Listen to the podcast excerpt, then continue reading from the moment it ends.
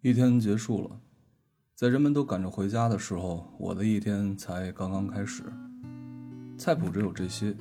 只要是我会做的，即便是菜单上没有的菜也可以点，这是我的经验方针。营业时间从深夜十二点到第二天早上七点，被大家称为“深夜食堂”。你问有没有客人会来，客人还挺多的。君が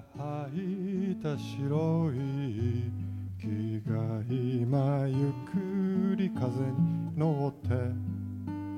空に浮かぶ雲の中に少しずつ消えてゆく遠く高い空の中で手を伸ばす白い雲大家好，这里是奇妙电台，我是张鹏。我是小吉，大家好，我是贾老板。我每次觉得贾老板在自称我是贾老板的时候，都有点怪怪的感觉。啊，我是那个我是甄 老板。 嗯大家刚才听到的这个是呃，我们张鹏同志念的这个呃深夜食堂的日版的片首的独白啊啊，啊，这个还是深情款 款嘛。哎，好吧，谢谢谢谢。嗯，这个其实呃，今天我们录的这个主题呢，就是深夜食堂，对，也是来自于前一段时间炒的比较热的国国版的，对吧？对，可能是豆瓣史上最低分了吧？对现在多少分我还没看，二点三，呃，现在升了，升到二点四了啊， 对对对，略进步有略有回升，有进步对。嗯，我看了一点儿，感觉给我的感觉就是氛围特别特别的奇怪，嗯对，不知因道你为们是不是这种感觉？我也是这种感觉，因为我觉得就是日日本的那种片子其实还挺难翻拍的。嗯你看最近翻拍的那几部都拍的很烂，《求婚大作战》啊什么的。哦，好像之前黄磊还拍了一个《麻烦家族》是吧？对，《麻烦家族对》好像对评分也只有四点几吧。对对对，啊，哦，这个这剧的，就是从直观上最开始看最奇怪的地方，倒是因为我觉得它是在置景上、人物的服装上，首先给我感觉就是有点儿呃别扭。对对对对对对对，呃，黄磊穿的那个衣服呢，应该是只有日式的这个居酒屋或者小的这饭馆的老板才会穿成那样的，对应该是这样的啊。对反正国内的大厨一般来说不太会这么穿。对，没见过没见过，嗯然后它这个呃饭馆呢，就这个深夜食堂的这个格局呢，嗯，也完全是一个日式的格局。对，居酒屋那种感对觉，，呃，中国的饭馆很少有采取这种方式的。对，很显然是一个日式的餐厅。然后再加上这个深夜食堂，日版已经在就是在大家心中已经有一个非常高的认知度了嘛，是对，所以我们看上去的时候，总是感觉是一群中国人在演日本人，只不过他们说的是中文。对，所以我那天看豆瓣上有人说这个叫翻译剧，我觉得还是挺到位的，就他是找了一帮中国人把它翻译了过来，重新念了一遍。对对对，但是也不也不并不全是，比如它的道具就不是什么对泡 面，我的天最近被被满吐墙槽的最广多的告就是这些，对，哎对，满墙广我告，我啊有一个让我印象特别深的，就给我非常让我非常惊讶的一个看呃国版的深夜食堂的事儿，就是嗯呃他在第一集里边儿，他不是说这个呃某某品牌的这个老老坛酸菜牛肉面嘛，然后他还爆出来一个做好的一个真的一个老坛，就是一嗯个瓷的一个腌菜坛啊对对子对，对对，我知道然那后个，啊坛子上写了一个叉叉老坛，然后这样一个名字，然后当时我就说这已经广告丧心病狂到这种程度了吗？但是因为这镜头一闪而过，对我觉得可能也就这样了吧。结果呢，在接下来更让我吃惊的是，在闪过无数的植入性广告之后，有一个某某品牌的这个呃保鲜膜和塑料，就是那个垃圾袋的牌子，那哦叫某洁，对吧？你们就网上一看就知道了，某洁是广告牌儿。然后呢，它出现在老板做菜的时候，它背后的这个架子上，它为了凸显自己的品牌，这个垃圾袋是没有拆开的，没有拆封的，嗯，完全把那个品牌垒起来之后亮给大家看，然后接下来让黄磊自己把那个品牌垃圾袋儿拆开，单独抽出一张来，然后把它摊开，就有一个很漫长的这个动作。嗯我当时想说，我说这广告商一定给了非常非常多的钱。然后看到这儿的时候，我想到，因为日版每个每一季呃每一集结束之后，嗯老板会呃给大家做一道这个里边儿出现的这一集的主线的一个食物，对然后这个和围绕着主线食物的这些呃演员呢，就会告诉大家这个食物该怎么做，怎么做，啊相当于一个视频菜谱一样，啊啊但是很温情。对，后来我想，我说不会，这个老板这个黄磊最 最后要给大家，然后做一个老坛酸菜牛肉面，而且也要也要说出这个品牌吧。结果不出所料的，还真哦是就拿开水一泡吗？不是他没有泡，他就站就坐在那里面向观众说今天我们要做的是老坛酸菜面啊，老坛酸菜面先怎么怎么样，然后完全没有做。出现在这个片子里边喜欢吃泡面的那三个三姐妹，就站在他身后一言不发，然后迷之微笑。然后他们每一集结束之后都是这样迷之微笑，然后做，他也不出现这个食物也没有怎么样。我觉得日版其实还很轻松嘛，比如这两个对人可以对对啊，你黄油拌饭呀，大家互相尝一口或者怎么样，显出很享受的样子。他们这个完全就是一个向大家推销嘴炮啊向大家推销说统一老坛酸菜牛肉面，而且然后而且是不是就全放嘴炮了？对吧？对完全嘴炮，哎对对对，就看到那儿我都已经非常震惊了。我说电视剧还有这样的拍法，真是太了不起了。 所以其实相对于广告商植入而言，更加过分的应该是编剧吧，编剧完全都没有用心。但是我觉得像这种呃环节的设置上，可能它不是编剧是导演主导哎的，对对应该是导演主导的，或者说制作方，我觉得可能制作或者方是赞助商主导的，赞助哦对对对对对对。因为从情节上来说，它很多东西也是不能说百分之百拷贝吧，但是基本上也是照搬的日版的这些东西来的，对吧人？物角色基哎，本上人都物是角色的设定都相是似的，嗯对对对对对对对你比如说里边这个什么茶泡饭三姐妹就改成了泡面对，泡三姐妹面三姐还妹，有黑社会老大变成了物流公司的老板，对，呃因为我国是没有黑社会的，对吧？对啊对我们只有具有黑社会性质的某些社会组织，比如说这个物流公司，所以日版的同性恋也被改成了一个娘炮一样的 存在。对。然后他还说，他非常隐晦的说，说是呃这个人名字还叫叫阿寿吗还是叫小寿，我忘了。总之他名字里面有个寿字，就充分显示出了导演其实明白你明白，但他不能让你看出他明白，对吧？啊对只是一个暗示。对对他对，就说他是这个城市里边最爱美的男同呃男生，啊就 这样说。你就跟贾贾小兽、贾老板差不 多。话怎么突然拐到我这儿了？啊、o k 所以你们觉得这样的一个剧，就是说从情节上来讲啊，咱们单从情节上来说，从他们的人设上来说，把外就是外面那些包装啊，包括刚才咱们说的植入性广告，如果都去掉的话，单看故事来讲，贾老板觉得是故事本身怎么样？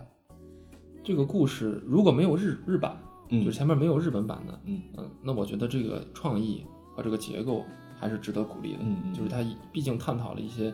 呃，可能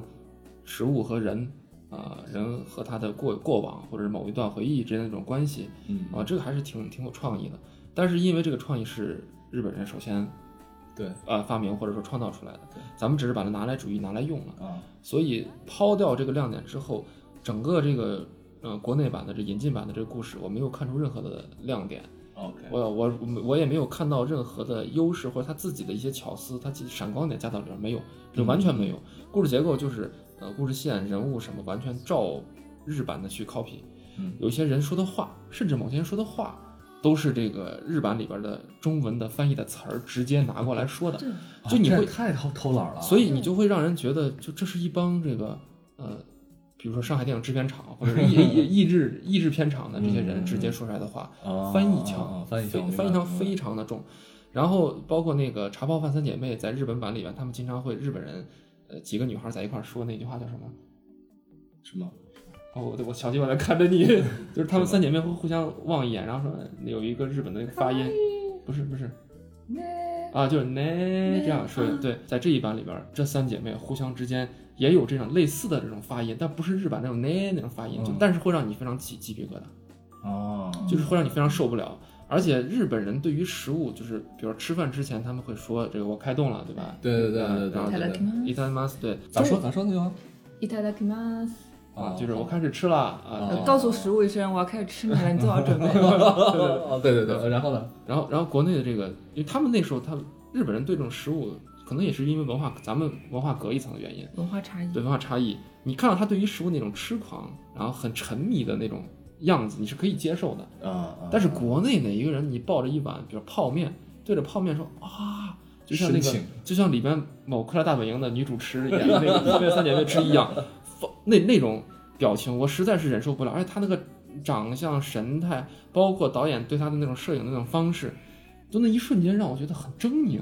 感觉智商被侮辱对了，是吗？就特别像那个蒂姆·伯顿导演那个《蝙蝠侠》里边那个企鹅人，是吧就那个脸和他那个狰狞的表情，一瞬间特别像企鹅人。我建议大家去看一下，这绝对非常非常像。那一瞬间我开始发抖，我想我说怎么吃个泡面有那么狰狞的表情出来？嗯这是说明就他这个没有解决好，第一，他没有完全把日本的精髓拿过来，对吧？第二呢，嗯他你也没有加入到中国本地的一些东西，也完全没有情节、说话、语言、人物、表情什么，完全都不是中国人能体现出来的表情。所以咱们首先能达成一个共识，应该是两个共识。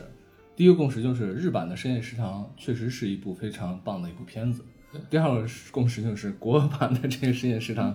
就是一个那啥，对吧？实在是有点不堪忍受。对，是一个有呃，应该怎么说？有剧情的广告 MV，哦加长版对加的，长版的可，对，可以。所以为什么大家会觉得日本的日就日版的这个原版的《深夜食堂》会好呢？小吉，你觉得你看原版的《深夜食堂》的时候，嗯，你有什么样的感觉呢？我觉得这就是一个体现了日本一种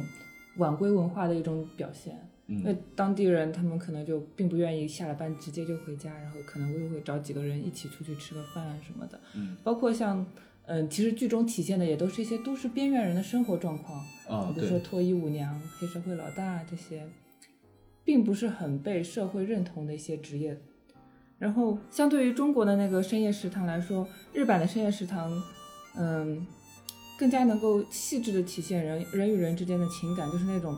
巧妙的分寸感，这也是日本文化的一种体现吧。就是，呃，与他人之间保持着适度并且是非常克制的一种距离。对对对对，而且我觉得，呃，可能是和日本的就是现在这个社会结构有关系，他们工作的这种节奏、生活的节奏非常快，嗯然后呢，整个社会又非常的，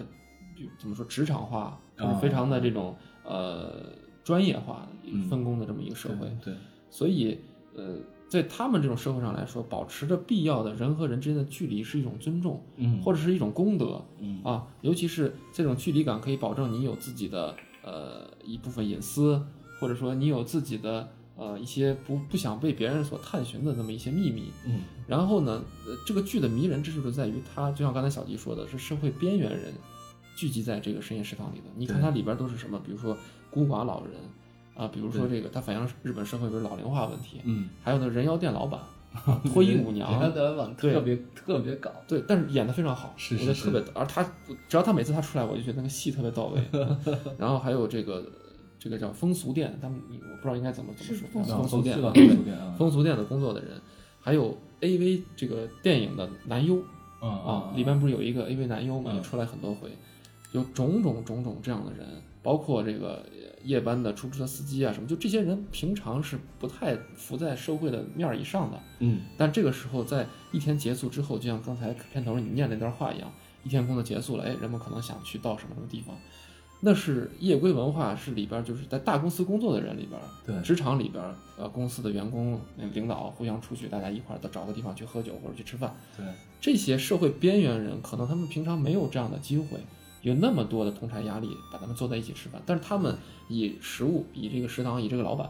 为核心，建立了一种若即若离的，但是又有一种类似于亲人的这种感觉。嗯他们经常聚在一起啊，一块儿吃饭，也知道对方的一些事情，嗯但是又不完全介入到对方的事情。对对对对对这个很明显就是当一个社会发展到非常丰富了，然后呢，社会工作节奏也非常快了，可以说是一种后现代的这么一种人和人之间的这种关系，它是在非常紧绷的、非常距离感的中间，稍微的来那么一点点温情，一点点接近，嗯嗯嗯对吧？嗯这个时候这种接近和这种温情就很迷人。对中国是这种结构吗？我觉得不是。对，整个中国社会结构就不是这个样子。对现在我们难道还需要在这个这么这种社会中寻找什么亲近感吗？你回到家，你丈母娘见到你，你有你觉得亲近吗？对吧？对吧？呃，媳妇儿回到家之后看到婆婆，你觉得亲近吗？对吧？我们不是这种社会结构，嗯我们也没有这种夜归文化。你还说你想回去和别人喝个酒，你老婆给你打电话，你死哪儿去了你？你还喝酒，赶紧回来啊！所以它就完全是一个隔着一层的文化现象。对对对，你刚才说的这个，单从剧本身来讲呢，嗯，我看了几看的不太多啊。我看的时候，我的感觉是它里面的情节也不是那种大开大合那种感觉，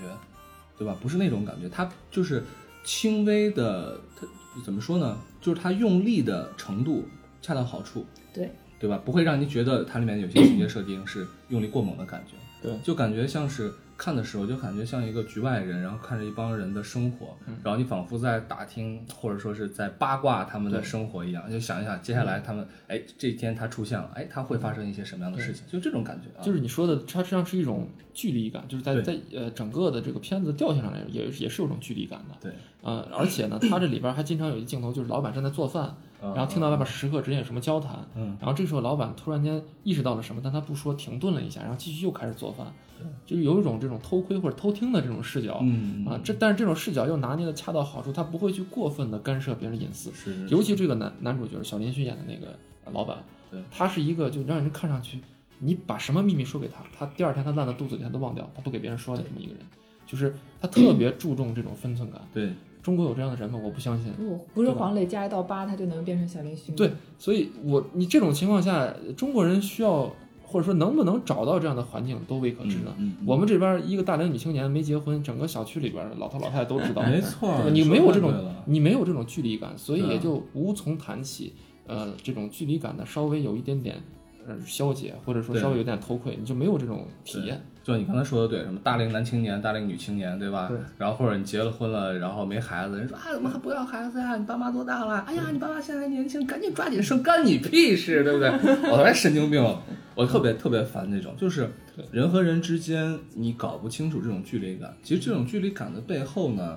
嗯，也是划分两头吧。嗯，一方面来说是在这个文化之下，它的自然而然的一种熏陶，倒并不一定意味着对方不尊重你或者不尊重你的隐私。对，只不过在这样的文化之下，它没有形成一个这样的概念，我觉得还是社会发展的一个阶段吧。有可这能这个是深夜食堂里边有一个老头儿，就是日版的里边那老头儿，老戴个帽子，他叫阿忠，应该是中文是不是翻译叫阿忠？就是那个老头儿每天都在这食堂出现，是常驻班底，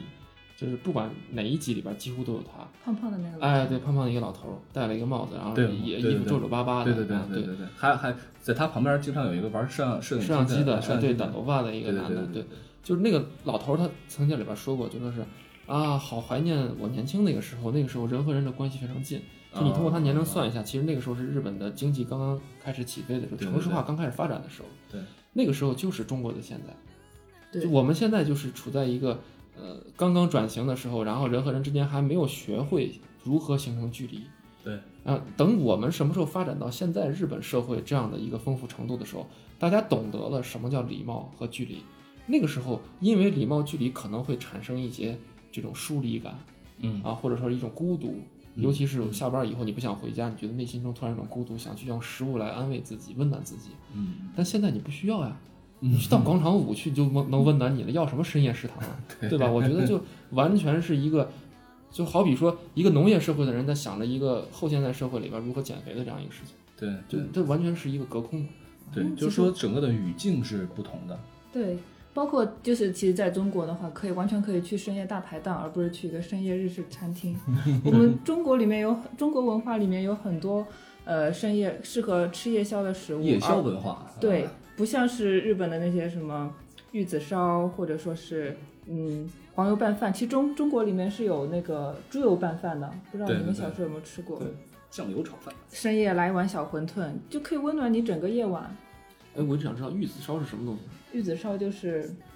加了牛奶的鸡蛋饼，哦，但是加了牛奶的鸡蛋饼，对，然后鸡蛋加牛奶，然后摊一个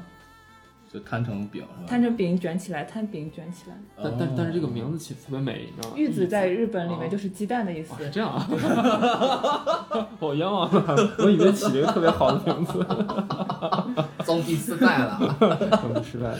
嗯，所以就他们他们里边，你看这食物拍的也很好看嘛，一碗这个黄油拌饭，米饭上放黄油，倒一点酱油，就看上去特别的好吃。对，其实嗯就是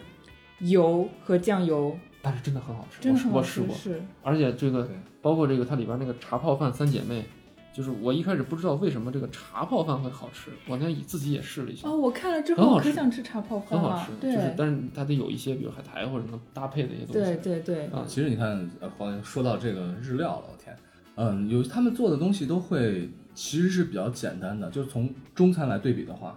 不会那么那么的繁复，其实都很简单。你都看很简单田妇罗对吧？裹裹个面一炸，简单的说是这样，对，但是呃确 实是还是，哎我操，饿了，还是挺好吃的。就是越简单的食物，嗯其实越能勾起你的这个食欲。对就是深夜食堂，它好就好在我们有的时候在孤独或者一个人的时候，我们最想吃一些东西，其实是很简单的东对西。温暖的。呃，倒我觉得倒也不是温暖，我就我是说不是不是它的食物是不是热的啊，对就是能让人觉得很对嗯就这个东西，这种食物，呃，大多数都是来源于我们某段记忆，或者是我们的幼年的时候，当你对食物形成记忆的这段时对间。对，所以为什么刚才小鸡说中国这个大排档文化，嗯就是我我们现在吃的大排档里吃的大部分都是我们成年以后才会吃的，烧烤，各种五花八门的烧烤、啤酒，这个时候对小的时候你是不吃的，那我觉得所以它是一个狂欢或者一个聚会或者怎么样这个样子的。嗯，它深夜食堂表现的是我们需要吃一些我们小的时候，在我们味觉刚刚形成的时候，带给我们一种味觉记忆的东西。当你一个人，当你很孤独，当你需要安慰的时候，有的时候食物往往是能够带给自己最大安慰的。就跟蔡澜说那句话一样，就是这个吃这个东西，有的时候是很私人的，就是你有的时候会在一个很私人的事情里面找到自己的某一段嗯味觉的回忆。那么这个深夜食堂它提供给你这样一个平台和一个环境，而大排档这这完全就是一个，你说哪个小孩自己小的时候三四岁的时候会去吃大排档，好像很少。不可能啊，但是刚才小鸡提到一点非常好，就是那馄饨对，啊，我现在就是那呃野馄饨嘛，全国各地都有，北京，然后包括野馄饨、野生馄饨嘛，野野菜馄饨吧，不是，它指的就是路边那个野摊 儿， 野太混，野太能想 了，就我到那个到那个哪儿到到青岛到青岛去玩儿，嗯，青岛人吃饭就是他一天他一晚上会吃三三波，嗯第一波吃饭，第二波喝酒，然后喝到大的时候到十一点十二点的时候就去路边吃野馄饨。啊，就那路边的那个馄饨，嗯，然后但是非常好吃，啊，就是他们这是这是一种哎夜宵文化，对，但那个可能人喝酒喝到最后，感觉身上很很很很胃很难受啊，或者虚啊什么，刚好需要一点温暖的食物来来来来帮助自己，嗯对吧？这个时候有一个一碗野馄饨放在自己的这个面前，就感到非常好。对嗯，你说的这个是大概十年前吧，嗯，十年前的时候，那阵儿就是呃刚上研的时候，啊，对那是时候我是还是小学生，可以，你可以， 啊这套路好吧？嗯你可以，这套路不错啊。这段时间，呃，有时候晚上会就是夜宵活动会多一点吧。嗯，朋友吃完喝完酒之后，然后呢，就是路边的小馄饨摊儿，对吧？来碗馄饨，然后再来俩包子，还是感觉还是相当到位。对，我好像就是自己煮一锅泡面，就真真的不一样，自己煮的，然泡后面三姐妹，嗯然后你要 窝一个鸡蛋，呃，窝一个鸡蛋还不能全熟的，嗯因为感觉就深夜一个人在那边吃饭就特别孤独， 你现在吃到泡面是不是有那种孤独感和涌上心头？哎，这这时候应该有一个爱人给你煮一锅那个什么阳春面，然后在底下给你窝一个鸡蛋，对，对哎我我插一句啊嗯，到底什么叫阳春面？清汤挂面，就是什么都不放就叫阳 阳这春不面啊是阳春面里也有不是有猪油、有酱油、有葱花，应该是这样的。哦，但是好就吧就是面，然后清汤寡水面，你们北方人比较讲究面食，嗯对在我看来都叫面，对对对对，很好吃，阳春面很好吃。但现在现在能吃到正宗好吃的阳春面不多了。哦，啊我觉得这一段配乐可以放那个陕西美食。都有三天了，给咱介绍一下去。对，油泼面加一口，香的发抖；菠菜面营养多，绝对很浓；裤带面糙的很，挑战喉咙；凉凉面拌上肉，真是劲头；酱肥面连汤带粉，记得擦嘴；岐山面臊子多，历史悠久；酸蘸面有点辣，小心舌头；炸酱面燃一点，吃不了咱兜着走。对，伙计，来碗面汤。就我们追求的还是这种食物的很丰富嘛，对，就是五花八门的食物很丰富嘛，还没有回到就是这个食可能简单的食物能够带给我们一些呃心灵上的这种慰藉的这种这种程度嗯嗯嗯啊、你就而且谁会到这个外边食堂去让老板给自己做一包泡面呢？对啊还卖三十块钱，对对啊，太夸张了。对啊，嗯对啊。所以你看，刚才咱们也乱七八糟说了，对吧？那反过来，如果说按你们来想象的话啊，咱们要翻拍一个，就姑且说翻拍这个概念，翻拍一个中国的深夜食堂，你觉得应该是怎么一个套路呢？其实这几天你在网上可以看到几十部中国版《深夜大排档》的剧本，哦，是吗？嗯就是网友写的。网友写的，啊就他们主要是因为对这个中现在中国版的这个黄磊版的这个吐槽是吧？所以是写一些自己剧本，我没看。就 OK，其实基本上大致可以分为什么收保护费的，然后下了班的年轻人，哦，你说人物是吧？人物 OK 对，就这些人身上发生的事情，失恋的、啊啊丧偶的，啊啊！啊对，就是有这些故事。也有小情侣，也有养狗养猫的，这故事没问题，故事都没有问题，故事没问题。嗯啊其实中国的饮食文化也是非常丰富的，所以寄托在那个饮食文化上面的故事也都是很丰富多彩的。对我我的意思是，这些故事本身没问题。那嗯你觉得，比如说这个深夜食堂，它这个店应该是一个什么样的店呢？就是这个背景、这个氛围应该是怎么样的一个氛围？烧烤店吧，我觉得这个南你北觉得差异什么挺大的 啊，嗯有像北方应该就是烤肉摊儿这些这些，嗯嗯嗯，南方是不是应该像广州那边儿，他们是不是有那种呃烤烤生蚝，喝那个蚝粥，就那种、啊那种地小方店小店，啊对，啊也也挺好的，有各种海对鲜，那边小店挺多的。对对，然后喝啤酒嘛，嗯，嗯，上海路边应该也有，我那现在我不知道了，但是我早几年的时候我在上海还见过，深夜的时候路边有馄饨，不知道现在能不能摆了，啊啊啊我那个馄饨也也很好吃，啊嗯突然我就想到了当年，呃，考研的时候，然后一个冬天嘛，特别冷，那个刮着风，然后呢，我就去南门外面。南门外面呢，当时交大南门外面不是有一个那个老老赵烤肉比较有名的嘛？但实际上我觉得没有对面有一家吴老二好吃。嗯嗯吴老二的不烤老二你不知道，你你不知道，嗯，过去现在还在。最早的时候，它原来是有个小房子的，但是小房子呢被拆掉了。拆掉了之后，那么一段时间内，他们就会在外面会搭一个棚子。 你你说这段会从吴老二拿赞助吗？那个， 好吧，我说到哪儿了、嗯啊？那有个棚子，其实挺冷的，就是一个简单的一个棚子，红色的我还能记得。然后在这晚上吃点儿吃一点点烤肉，然后要一点点，然后随便吃一点。还碰到了朋友了，然后也是一起考研的朋友，然后大家一起聊聊天儿啊，对吧？嗯然后说一说跟学习考研没有关系的事情啊，啊，嗯那女孩还是子嗯挺了有意思。哎，对对对对对就是这这种地方其实更容易产生故事嘛，或者是容易出人物嘛。对，我也不知道为什么，就是刚才说的这个场景，很多年我都记得非常的清晰，啊嗯，包括见到谁我都能记得特别清其楚。实是是对那一段的生活的状态和感觉是有记忆的。对对对对，嗯食物其实只只是一个线索啊，，那当然，那当然，那当然，嗯。所以我觉得刚才小吉说，如果拍一个深夜版的这个， 就深夜版，拍一个中国版的深夜食堂的话，其实像这种烤肉摊儿，呃，是一个挺好的一个、嗯啊，一个一个一个背景。嗯还有，我觉得沙县啊，沙县小吃也可以啊，但只不过它营业哦沙县的营业的对时对间对不知道有没有那么晚。挺但是我晚的在我在北京见到一个营业，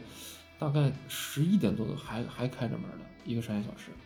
对嗯然后附近那个就刚刚附近有些大公司，比如说加班晚了下对班对对了，还有就是和这个农民工，他们不是从工地上出来的时候对啊，有一些是因为有的工地它是晚上才开始建的，那工地人吃的是上工的饭，嗯嗯啊，然后就是有不同的人聚在那里，然后还有经常有呃有男的带自己的孩小孩儿过来对吃对，我不知道为什么那么晚，可能是不是刚补习完或者怎么样，十点多时候我还见到有人。对你说这个沙县小吃，其实从它的里面那个环境还真是挺符合的啊。对，这样说起来。但是沙县小吃达不到那种，就你想吃什么你就点，只要我会做。沙县小吃不是需要你，我墙上有很多很多，你就点 吧。沙县小吃几其十实种不停组合，沙县小吃它的组合非常非常多。那你要说真的是很少的那种，那就是现在已经攻占了沙县小吃半壁江山的黄焖鸡米 饭。可是黄焖鸡米饭只有一种口味啊，对啊，所以你看墙上就写了两三种黄焖鸡米饭，什么什么饭，两三种。然后老板说你要吃什么，我可以给你做，对吧？这套路。可惜这个这个另外一派势力兰州牛肉拉面没有开到这 么晚， 啊，但其实真的晚上还是想吃一碗面。对于我来啊说，对我你来个人说来说，就是可能是自己的在这个对于饮食建立记忆的时候，就是嗯以面从小吃面食长大的。嗯嗯我有的时候，尤其在夏天天气比较热的时候，在晚上特别特别想吃凉面嗯啊啊，就是那凉种面凉面啊啊，家里边自己调的凉面，啊啊然后啊，特别特别拌想点芝麻来。酱嘛。哎，对对对，黄瓜丝儿，或者对是呃西红柿鸡蛋，呃卤的，但是那个面要过水，就是啊过凉水，过水面对啊，特别特别棒！我每次到晚上的时候想到这个，我都有时候睡不啊着。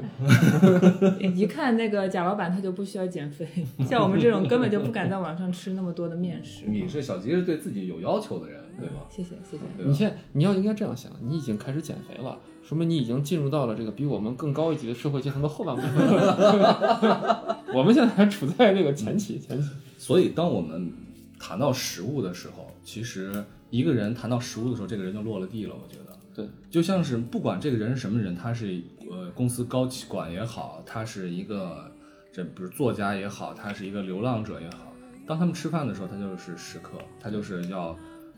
安呃这个安慰自己也好，然后填饱自己的肚子也好，他就是变成一个人了，人最基本的一些生理需求，对对啊，饮对啊食，所以说吃是不会骗人的对啊，食物是不会骗人的。对你爱吃什么，你能吃什么，对想吃什么。对，陕西人有一句话叫“呃，又牙磨果壳，又果壳磨牙”，这啊不知道有用牙磨锅盔，有用锅牙的盔时磨候牙啊没锅盔，啊，有锅盔的时候没牙。小杰露怯了啊吧？陕西话嘛，听不懂也很正常。就是这个意思，就是说有的时候人有欲望的时候，嗯没有能力；对有能力达成的时候，但又没有了欲望。对，就跟我们吃饭一样。我昨天还跟一个一个一个长者吃饭，他就说，他说这个早知道，呃，年轻的时候，呃，这个能吃到那么多现在吃不了的东西，因为他现在身上有有比如糖尿病啊或者什么嗯吃不了，嗯嗯我年轻时候我就多吃一点儿。多吃点啥，这并不是早得对，病。但是旁边有人告诉他说，你要多吃一点的话，你现在 可能就早都已经吃不了这么更呃这么多吃的了。对他啊，说啊那也对，所以说人这一辈子能吃多少东西，他认为是有定数的。对啊，就是比如说你一辈子能吃多少烤肉，对吧？呃谁先吃完谁 走。所以是是是，说要是攒着点儿吃。对你算嘛，人一辈子也就是两万多天，对吧？两万多天，你上下三顿加起来，也就是十万顿饭不到嘛，对天吧？哪，了好不起少啊！了，对啊，今天晚上就去吃，所以吃吃一大顿少餐一顿，同志们，对啊一定要吃夜宵，一天对啊四顿，对啊哎对啊你延想长延长生命时间。对今天晚上请我们吃什么？嗯，所以哎呀，一聊到吃就收不住啊，吃货。奇妙电台嘛，奇妙电台是商店的店，对吧？再再次强调一下，所以呢，我们的最后的目标是开一个小吃店，上一期你们不是想做选角导演吗？呃都可以，都可以。以小吃店为平台的对选角导演，对啊对对对对。嗯，那我们今天就差不多聊到这儿吧 OK 对吧？其实国内的这个深夜食堂，我觉得他们也挺不容易的啊。嗯咱们可以看一看，以这个平台之后能发展出一个什么样子。对，说不定啊会拍出国内的《孤独的美食家》呀之类这一类啊，也说不定。啊说不定是国内的东京食尸鬼呢。这个不知道。，从这个饮食这一个特别大的话题啊，或者这个大的背景，其实它相关的影视作品也特别特别的多。这以后呢，咱们有机会可以再慢慢聊一聊。可以专门出一期对，对，出一个美食番。完了那就不能放在晚上听。对对对，啊我们那时候专门晚 上推送。那好吧，那我们这一期的奇妙电台就到这儿，那谢谢大家，好，大家再见再。见。再见。